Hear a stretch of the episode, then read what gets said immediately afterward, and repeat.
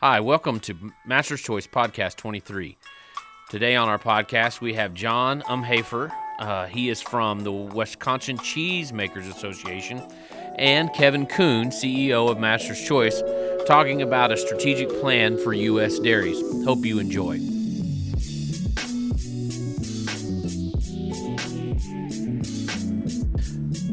And welcome to MC Podcast episode 23. Today on the podcast, we will be uh, having uh, John Umhoefer from the Wisconsin Cheese Makers Association, and also joining me in studio today is our CEO Kevin Kuhn. Good afternoon. Hey, welcome. Um, this morning we had a little R and D meeting, and uh, thankfully Kevin wore his name tag to the meeting, or we were not sure if we would have known who he was. You've been out and about, running around all over the country here lately, haven't you? Yeah, I had to go around the office and make introductions so that everyone uh, everyone still remembered uh, who I was and uh, made sure that uh, kind of got back in the flow of things today. Definitely, even handed out some cards just to make sure I people did just, had. just to make sure. I I wanted you guys to make sure that you knew who I was and how to get a hold of me if you needed anything. Yes, definitely. So yeah, so we've all kind of been out running around for for a while, and and I think it's been I think it's been at least four or five weeks since we've uh since we've actually sat down kind of face to face. We've talked email and on the phone and what have you. So I'm glad glad that you're in the in the studio today. Things are kind of kind of rolling. We've been doing a lot of field days, uh, guys getting getting ready right before they're chopping silage, and so that that time's coming about. And so um so just just briefly, what have you kind of seen out out and about as you've been out?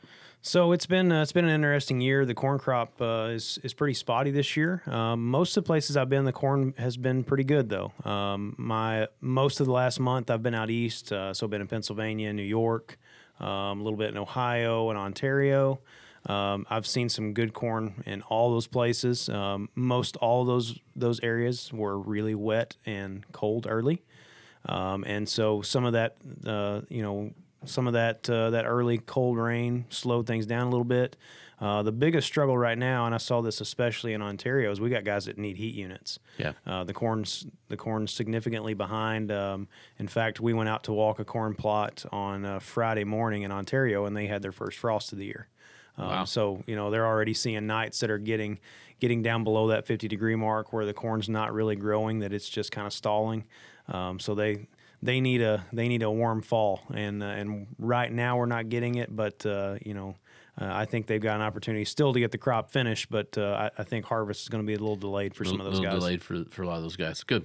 Hey, let's uh, let's go ahead and uh, let's get let's get John on the line. Remember, this is John um, Hafer from the Wisconsin Cheesemakers Association. Uh, he had an article in Progressive Dairyman about a strategic plan for the U.S. dairy. So let's get him on the line and let him talk through that. Sounds great. Today, joining us on the line is John. Uh, um, well, I'm going to mess it up more than once. Okay. Joining us on the line today is John Umhoefer. And uh, John is the executive director of the Wisconsin Cheesemakers Association. Welcome, John. Thank you very much. Hey, we appreciate you joining us today. Uh, John, just give us a little background of what the uh, Wisconsin Cheesemakers Association is and what they do and, and kind of their goals and what, what, their, what their aim is.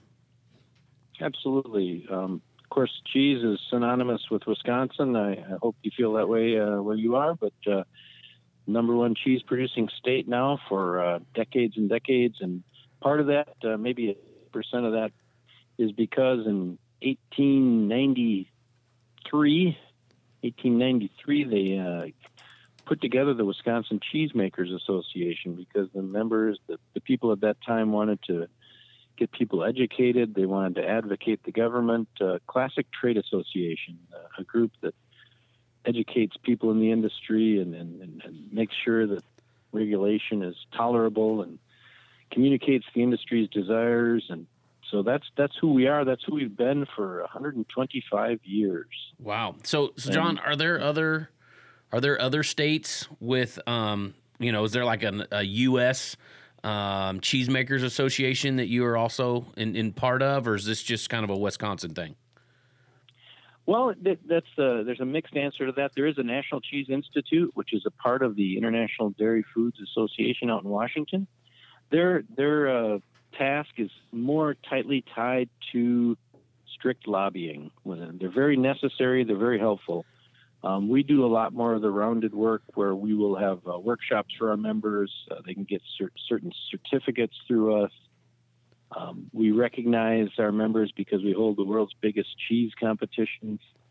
Uh, we hold a big trade show for our members where the people come in and try to sell them cheese vats and cheese ingredients. So we're a good rounded organization where NCI plays a big role in, in making sure that uh, Washington does the right thing by the uh, dairy industry. Nice, nice. So spe- speaking of Washington doing the right thing and in, in, in, things for the uh, dairy industry and, and for the cheesemakers, so there was a, a you you had a there was an article in Progressive Dairy um, about mm-hmm. a strategic plan for the U.S. dairy, and, and basically it had ten points that you that you all uh, discussed and, and kind of released. So so tell me just a little bit about what what kind of precipitated this this need for this strategic plan. Well, we did have an unusual year in Wisconsin, and that that's what precipitated it. Uh, strong milk production growth in Wisconsin and Michigan uh, surrounding states to where we really were afloat in milk uh, earlier this year. And at the same time, uh, we lost a key market in Canada. We had a, a company ultra filtering milk and sending it up to the cheesemakers in Canada. Canada came up with its own pricing scheme that made that product uh, more affordable domestically.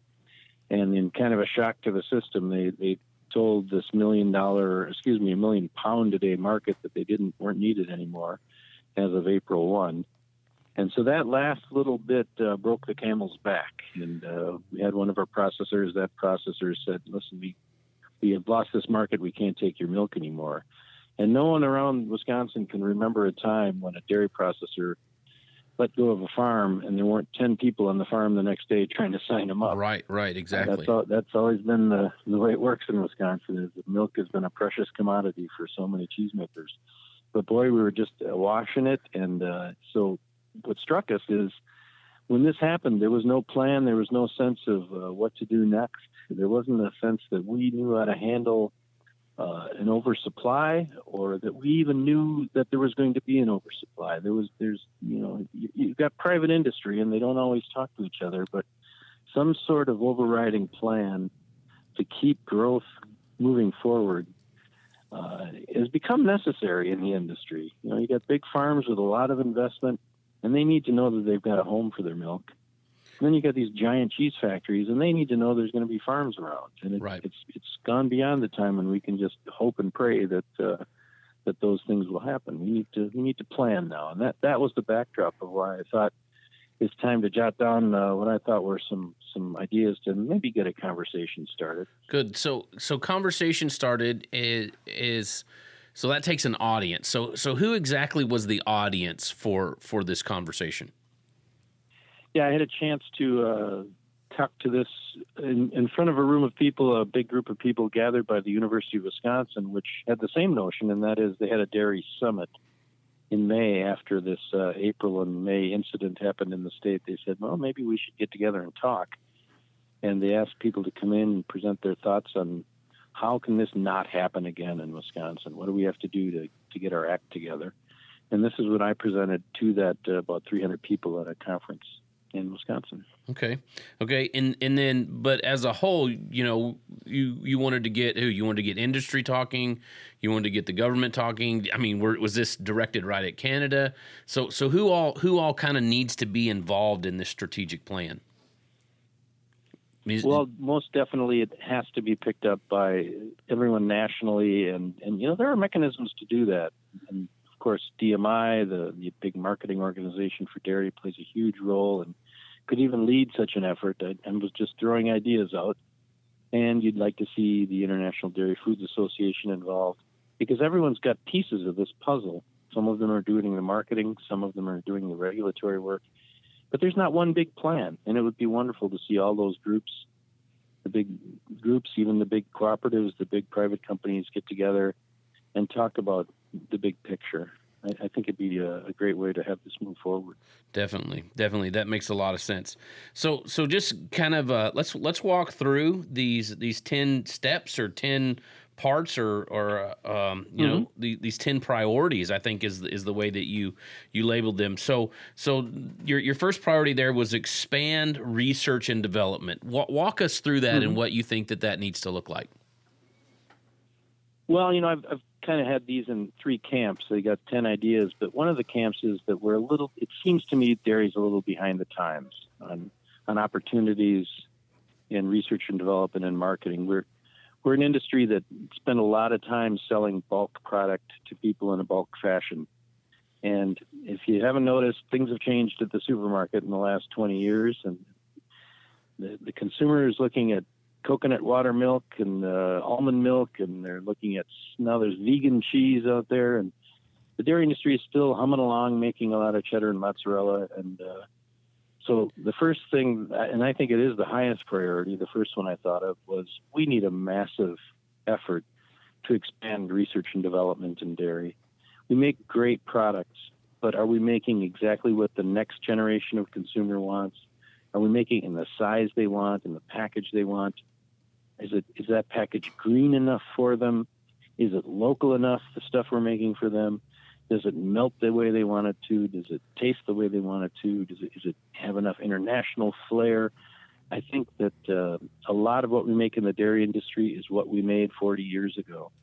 And so we have to reach out and get into the mind of these people and then produce products with R&D. Um, I know a lot of cheesemakers that have no R&D. They simply make what they've always made. Uh, it okay. sells well, it tastes great, but we need to get we need to get food scientists just ensconced in every dairy plant in this country, thinking up uh, new ways to do what we do. Okay. Okay.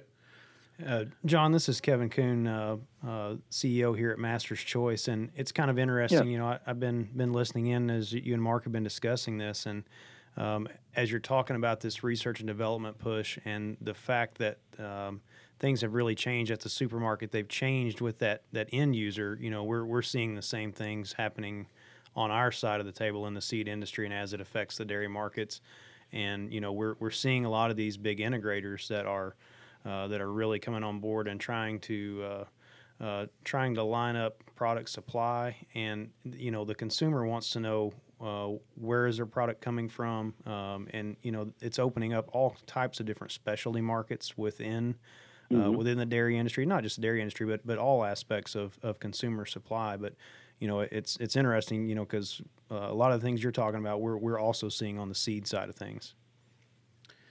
John, yeah, and then on your side, you've got issues of uh, GMOs and definitely and pesticides, and there, there's just so many stories, uh, crossing stories that need to be told, and, mm-hmm. and why we do the way we do things, and, Most... and maybe we're using uh, too much too much of our uh, you know fertilizers or too much of our pesticides or not enough. You know, I, I think there's always room for R and D. Absolutely, I, I think that you're you're exactly right there. I want to I want to go back and, and, and touch on something, and and so maybe this is a little bit ticklish to, to kind of poke at, but you know, you said the mm-hmm. consumers mm-hmm. wanting coconut milk and almond milk, and and some of these you know vegan cheese do those have a place within the within the context of, of the of the dairy market? I mean, does the does the guy who's out there milking a thousand cows does he need to be does he need to be thinking about that? You know, I mean, is is that is that a is that a group that we all need to get together and, and talk, or or or is this kind of, you know, how how do you see that working? Well, honestly, I think that dairy had some large percentage of market share in what you might call a daily beverage, not a specialty beverage that you might have at a ballpark or at a at a party, but uh, day to day, it used to be that gallon of milk in the middle of the table. And I'm not so sure that that we're not more like uh, friendly rivals with, say, the coconut milk people or the soy milk people. Um, there is some crossover, I know, in the processing, but they are trying to take that moment when somebody uh, eating a meal grabs something to drink, and so there's only so much, as they say, share a stomach. Right. So they're going to either grab a, a, an energy drink or a, a Gatorade or a milk, and, and now there's about 20 options they have, if not 50, where there used to be just a handful. So I'm not sure we're necessarily partners. I think I think it's a healthy competition, and dairy just can't assume that people are going to grab milk anymore. Right. So so let's but let's let's use this term milk. I mean, should we call coconut milk milk? Should we call almond milk milk? I mean, last time I checked, there were no udders on a coconut or an almond. I actually do agree with the, the philosophy that I believe in the way that FDA defined milk, and that is that milk comes from a lactating animal. Right. Uh, when when you say almond milk, you know what you are doing, and that is you are borrowing all the goodwill that, that dairy milk created for a hundred years. You're borrowing that word uh, without our permission. Yeah, yeah, and borrowing So- without permission is called stealing, isn't it? I mean, that's that's what I that's what I was right. taught was taught. that's right. So that that's a, a sound fight that's been happening out there at the national level. Uh, we support 100%. Uh, Tammy Baldwin in Wisconsin has put out a regulation or a, a bill calling for uh, the FDA definition to be the official definition of milk, and that is again the lactating animal is what milk is. So we're we're 100% with you there. Good deal. Hey, let's we'll, we'll get back on her. So we talked about expanding. Uh, number one priority was expanding research and development. You, you said uh, on in the article there, num- number two, and maybe these aren't in any order, maybe they are, but but number two would be grow sales and marketing. Why why is that so important, and how do you see that happening? Well, simply because uh, you know an anecdote I've told over the years is most of my members for most of my career, and I've been at this 25 years, would run a factory that would make millions of pounds of great cheese a year, and they never had a salesperson, and they never had a marketing person. And when you say that nowadays, it sounds kind of mind-boggling, but they simply uh, would wait for the phone to ring from the guy who bought from them last week, Okay, and that is not modern sales and marketing. no doubt. And yeah. so we we need to if we're going to face all these competitors, we've got to get aggressive in how we make our packaging look, how we're targeting our markets, maybe looking for new markets. If you've always sold to the East Coast, maybe it's time to look to the West Coast or or to Korea or to China. Um, basically, that takes boots on the ground, right? Everyone should have a marketing staff. They should have a website. They should be on Facebook. They should be on social media.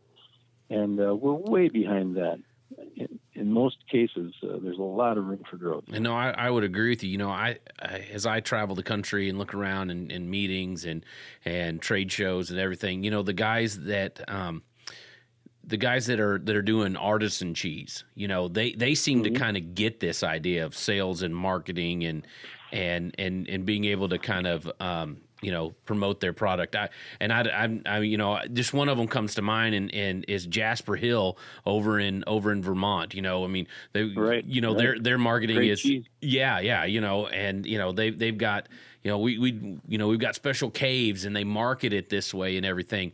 But I I think you're right. I, I think that that it kind of goes back to that thought where you know used to uh, and and I'm and I'm not the the the oldest horse in the barn here at Master's Choice, but you know I can remember as a kid you you had you had three options at supper, and it was water, milk, and maybe tea, right? And Mhm, and now you know I mean, and so so you were always you were always going to have have that option of milk. And, and and so so maybe those guys back then they, they didn't have to market it they didn't have to That's right. yeah, you know, because it was just it was just Sold a, itself. a- it it did it it sold itself and and I think we're getting to to that point now where where some of the dairy industry is just getting beat in in the sales and marketing avenue. That makes sense. Yeah, you know the Jasper Hill folks and the and the LaClare Farms and the folks out west. They tend to be new to the industry, and and they come with their new ideas, saying, "Well, of course I'm going to market this and make the package look pretty." And tell my story on a website. Of course I am, because they came from outside and they have different ways of thinking about marketing. You know, I, I heard an interesting statement uh, at one of our meetings recently that you know that looking at U.S. agriculture, we're we're one of the few industries that that we uh, we purchase inputs at retail and turn around and sell products at wholesale. Um, you know, and, it, it's kind of it, it's almost backwards. And, and you know, a lot of things you're talking about here with sales and marketing are giving guys an opportunity to kind of overcome some of that and create some some margin for themselves and create a, a place in the marketplace.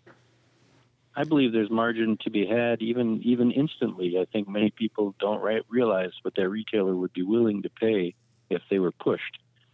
Yep. And, uh, that's why you get, that's why you get a salesman. Well, and speaking about paying, number number three on the list for the for the priorities uh, was end federal pricing. Okay, so so I, I want to hear you talk through this one. This is this one was really interesting to me. yeah, this is uh, an age old story because these are 1930s regulations.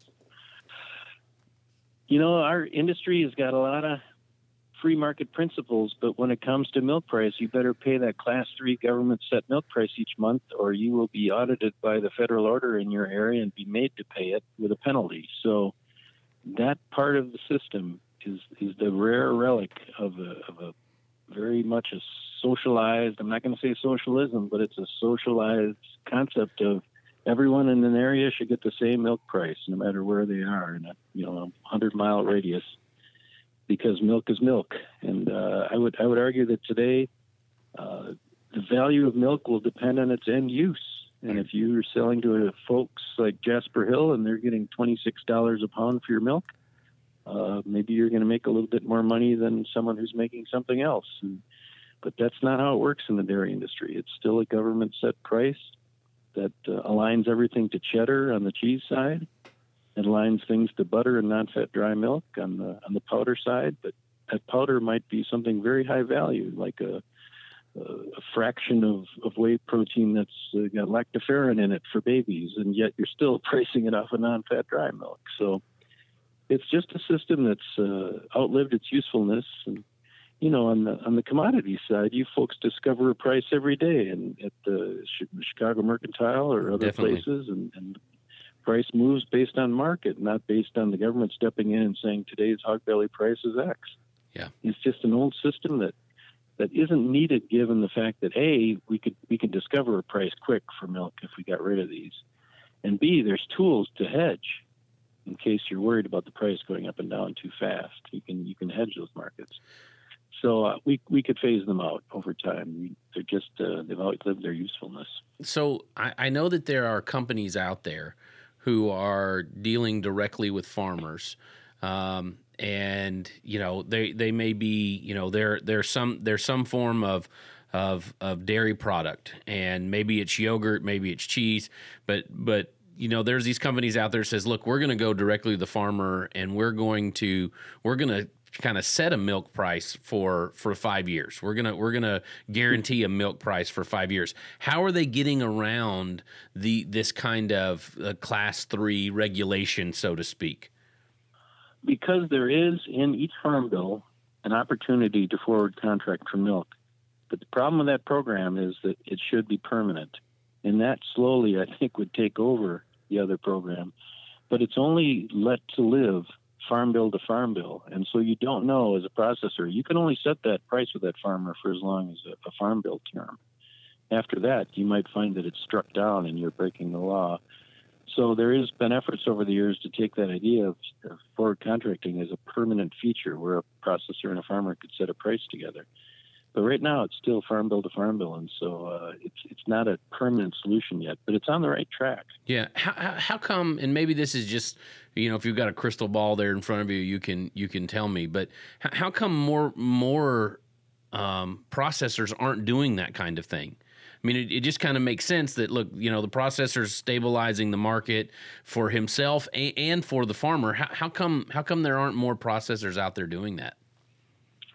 It's true. There's there's not a lot of that being exercised. One thing is it's it can't be done on the class one side. That is to say, the, the beverage milk side. They're not allowed to do it. it. Comes down pretty much to cheese and the butter powder markets. I think you have to have a level of sophistication to do it. Have somebody on staff that knows what price to set and how to hedge against that price you set, so you don't lose your uh, bottom line. Sure. And uh, when you talk to a typical cheesemaker, they don't have a, a market analyst on staff. They just got a guy making cheese. So again, it's market sophistication. We, we, we haven't really built up those systems to where you could have that uh, happening on a regular basis. So it tends to be the big guys that do it with the bigger farms where everyone's kind of got backing and white collar people thinking about it. Sure. Sure, that makes sense. So number four on your on your list here um, was unite production and processing. Is that kind of what we've been talking about here? A little bit, yeah. There's it's it goes back to uh, are we going to argue all the way to the grave? Well, coconut milk takes over the, uh, the market, we're going to argue about, hey, I didn't get the big enough premium this month, and hey, I need a, I need a, a rebate on my hauling allowance this month.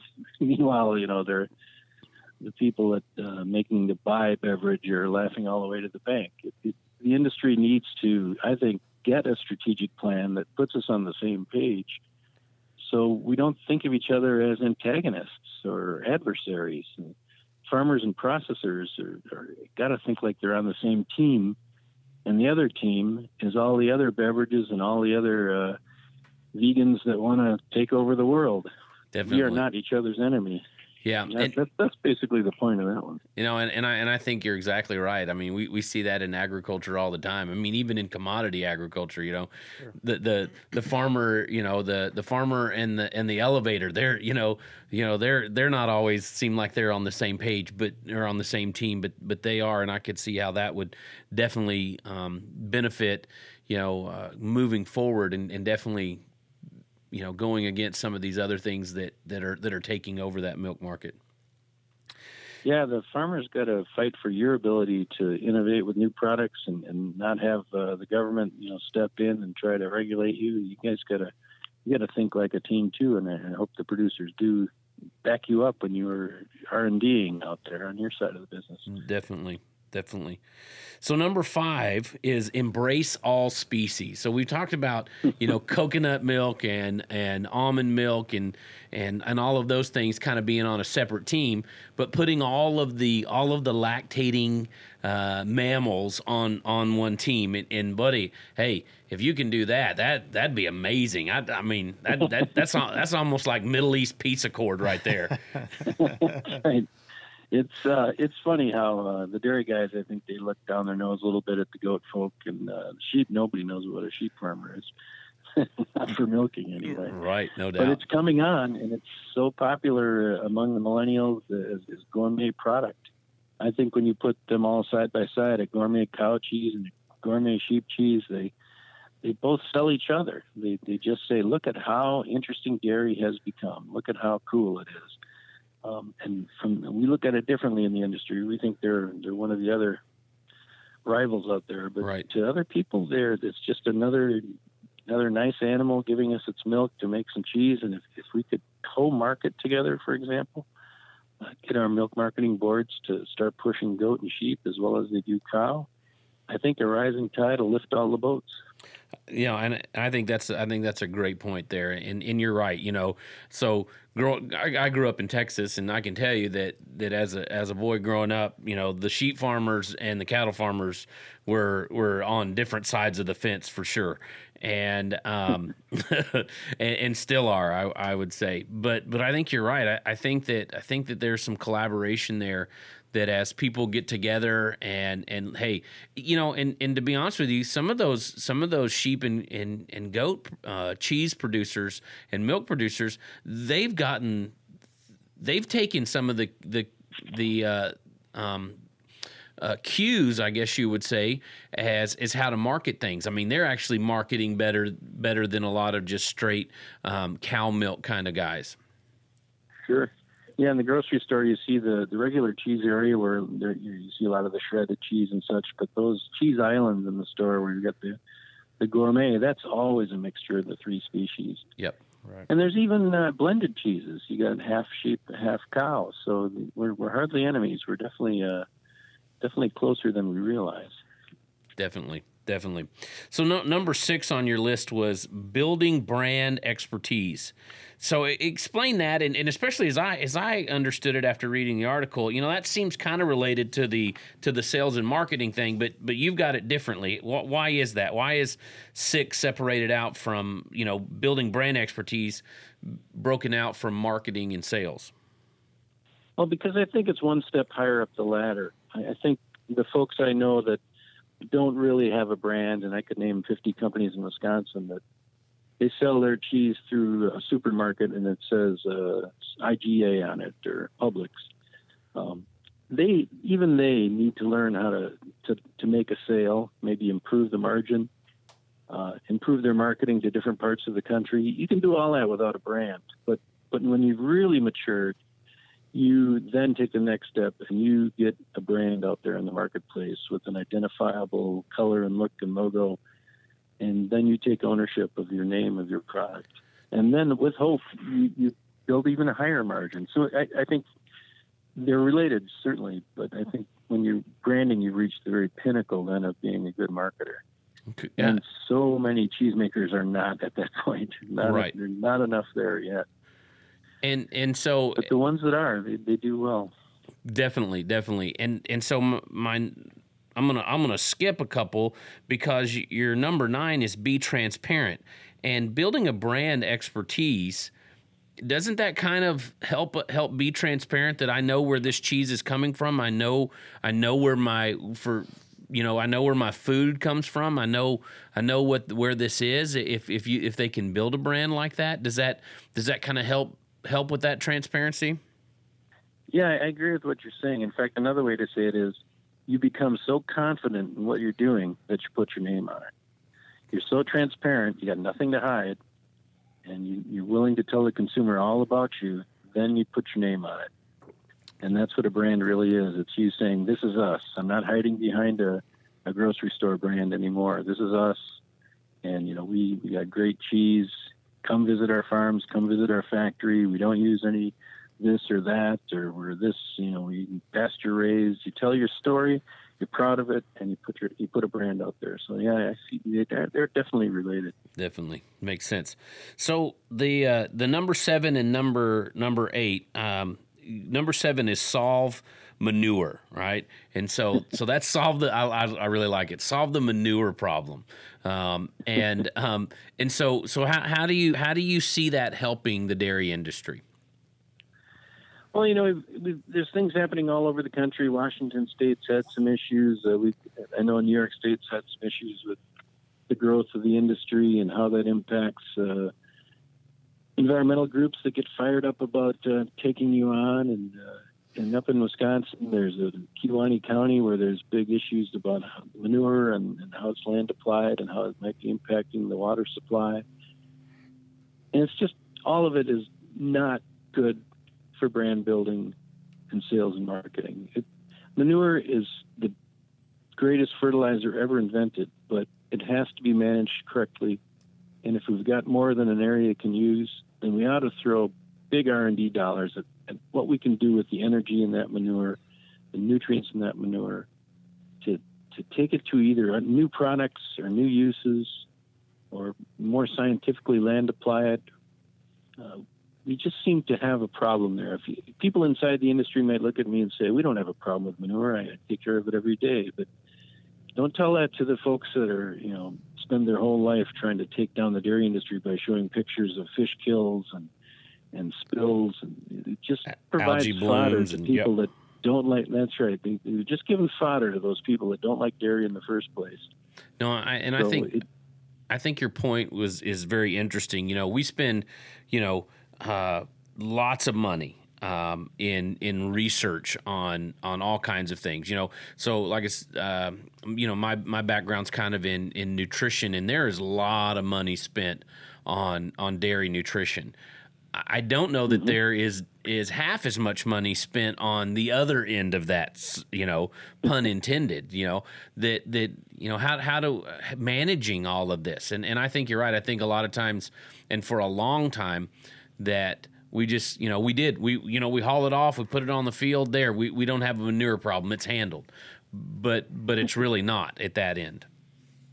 You know, if, if they're not doing it right, and, and maybe you know, once in a while, this this this list means that maybe there's going to be a little pain, and maybe that little pain is maybe every farm should have a plan to manage the way they uh, put manure on their on their land, the same way some of the big farms are forced to do that with real nutrient management plans and fields showing, uh, you know, field mapping showing where they can and will apply, and rotating that every year you know, if that's what it's going to take, I, I think it's probably worth the effort because we can't let manure drag the industry down. It's, it's, it seems to be the one place where we still got a problem to solve because milk itself is just the, the greatest food ever uh, brought to us. But the manure side is not solved. It's, it's just not finished yet. We've got work to do.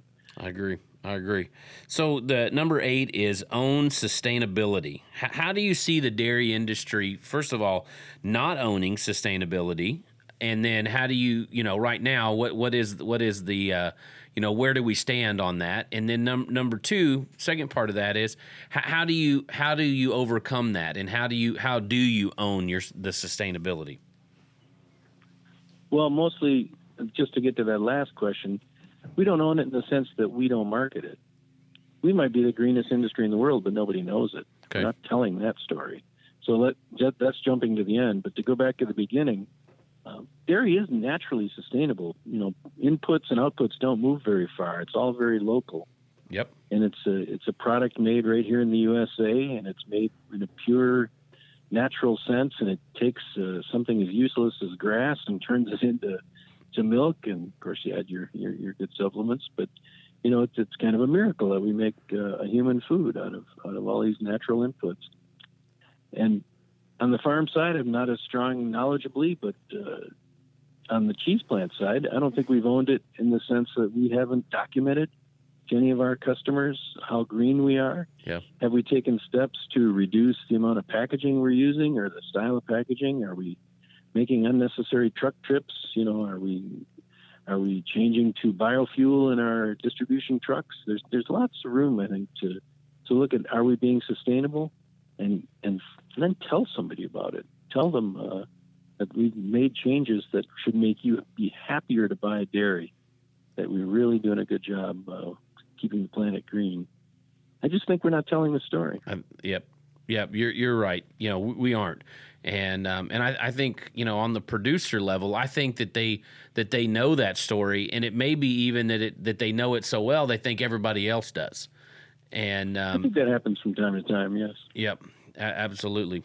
So, so telling the story then kind of rolls into the number nine, and we've already hit on it just a little bit about be transparent. Okay, and and so so the first question I, I want to ask is why haven't we told the story? Why haven't we been transparent? Well, I think it gets back to the whole issue of sales and marketing. I'm not sure we were trying very hard to sell, sell and market, and being transparent is just another way of being a good marketer.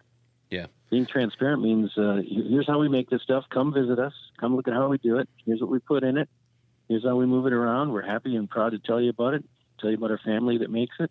We have nothing to hide. You know, here's a here's a cheese that's got four ingredients: milk, enzymes, rennet, and salt.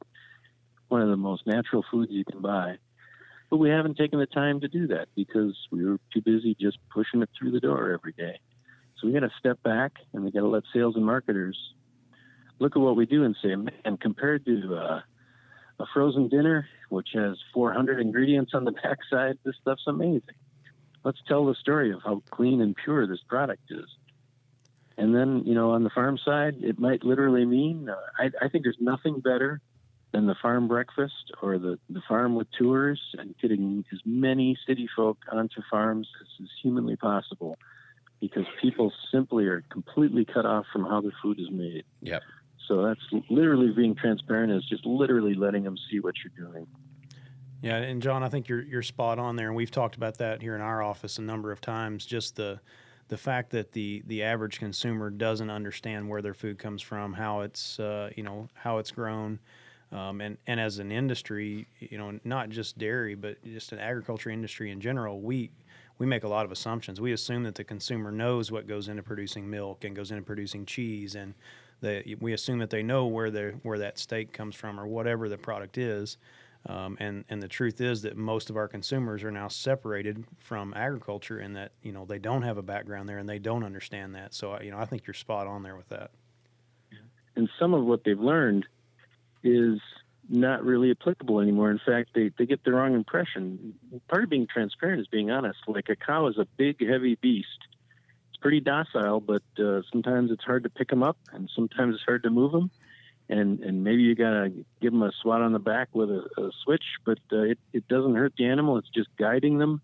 That people look at that and they say, oh, they're they're they're hurting that animal, and they don't understand that that's just a nudge to them. You know, there's Yep. so much education that needs to happen because people not only have no idea what's going on, but they're wrong ideas sometimes. Right. Definitely, definitely. So then, then your your number ten, your your number ten priority, and, and maybe it's not like I said in, in any order, but number ten was make the best. Okay, so I I, I kind of thought we already were, but but maybe we're not, huh? Well, if you're going to have a strategic plan, you got to have the long uh, free throw you're trying to hit, right? We're not going to put out a strategic plan and say let's be second best. Definitely. And you know, we don't make the best piece of cheese in the world every time, every day, but but that's what we should shoot for. We often do. In fact, our one of our cheeses won the world championship cheese contest last year for the first time in 28 years, and kind of boded well for the industry. We're headed on a trajectory that is uh, ever improving. But let's make that, let's write that into the plan. Let's not say that we're going to be one of the best in the world. Let's just say that every time someone buys a U.S. dairy product, they're going to be completely satisfied. They're going to think they bought the best in the world. Definitely, definitely, I, I would completely agree. And and you know, and I think some of that kind of all rolls back around into look. We we've got to understand that we're not just making some commodity product here. we we are making the best, and um, and we've kind of we got to kind of change that mindset for all of us. So, John, I, I want to thank you for joining us. I, I, I really like I really like the, these um, these ten priorities here for for growth. I, I, think that you're I think that you're spot on. I, I, hope that there are more people out there listening to you. And before we let you go, John, I'm just gonna I'm gonna kind of give you the last word before we say bye. Anything else that you want to add to this? Um, you know, anything else you want to say as we as we close out?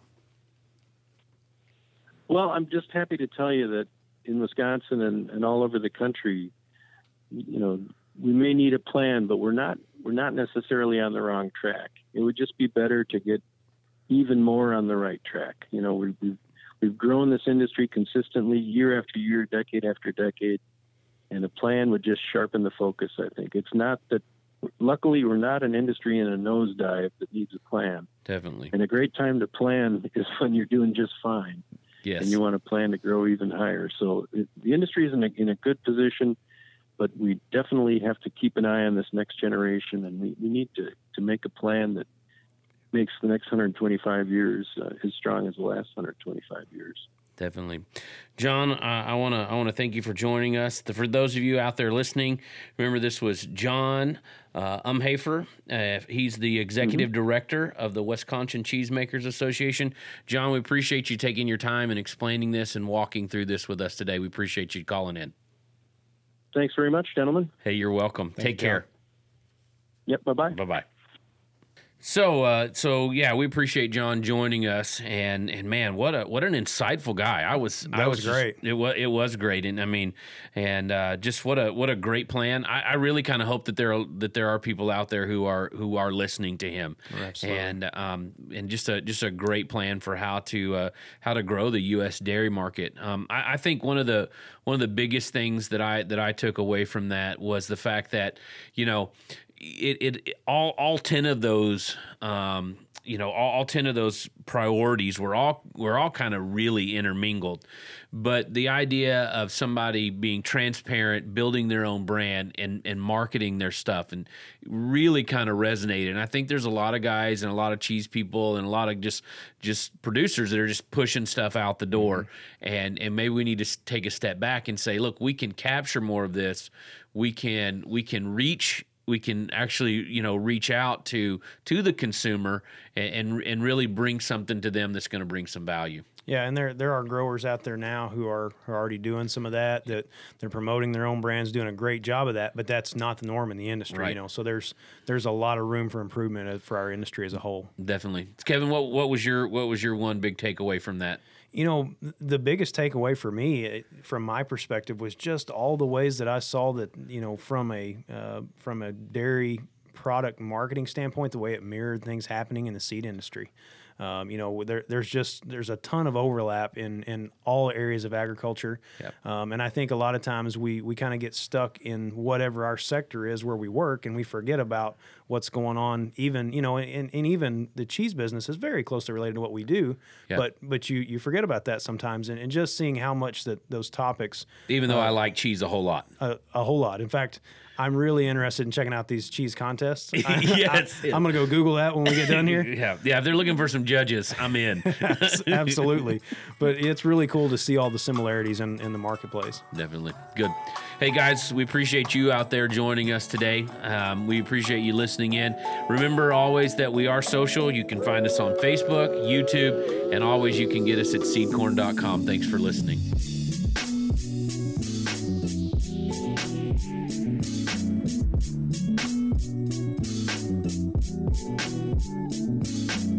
Thank